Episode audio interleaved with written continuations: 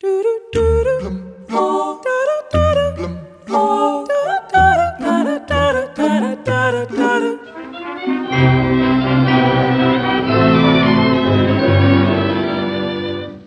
like a nice cup of tea in the morning for to start the day, you see. And at half past eleven, well, my idea of heaven is a nice cup of tea. I like a nice cup of tea with me dinner, and a nice cup of tea with me tea.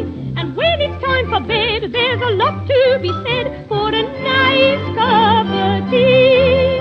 Apesar de algumas exceções e de pequenas variações, há apenas duas formas de dizer chá no mundo: ou chá ou tea.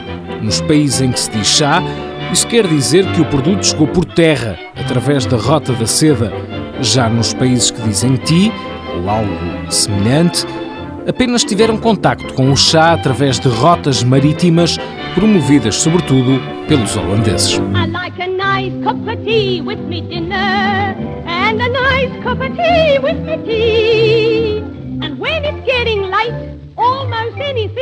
Like